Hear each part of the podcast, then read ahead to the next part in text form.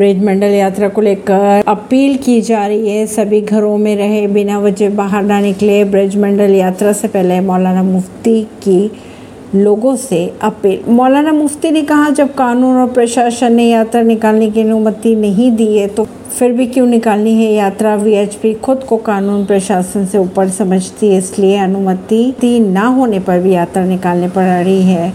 VHP mobile internet रहेंगे बंद, bulk में एसएमएस भेजने की सेवाएँ भी उनतीस अगस्त तक के लिए रोक दी गई है। साथ ही नू में धारा 144 भी लागू कर दी गई है। परवीन सिंह नई दिल्ली से।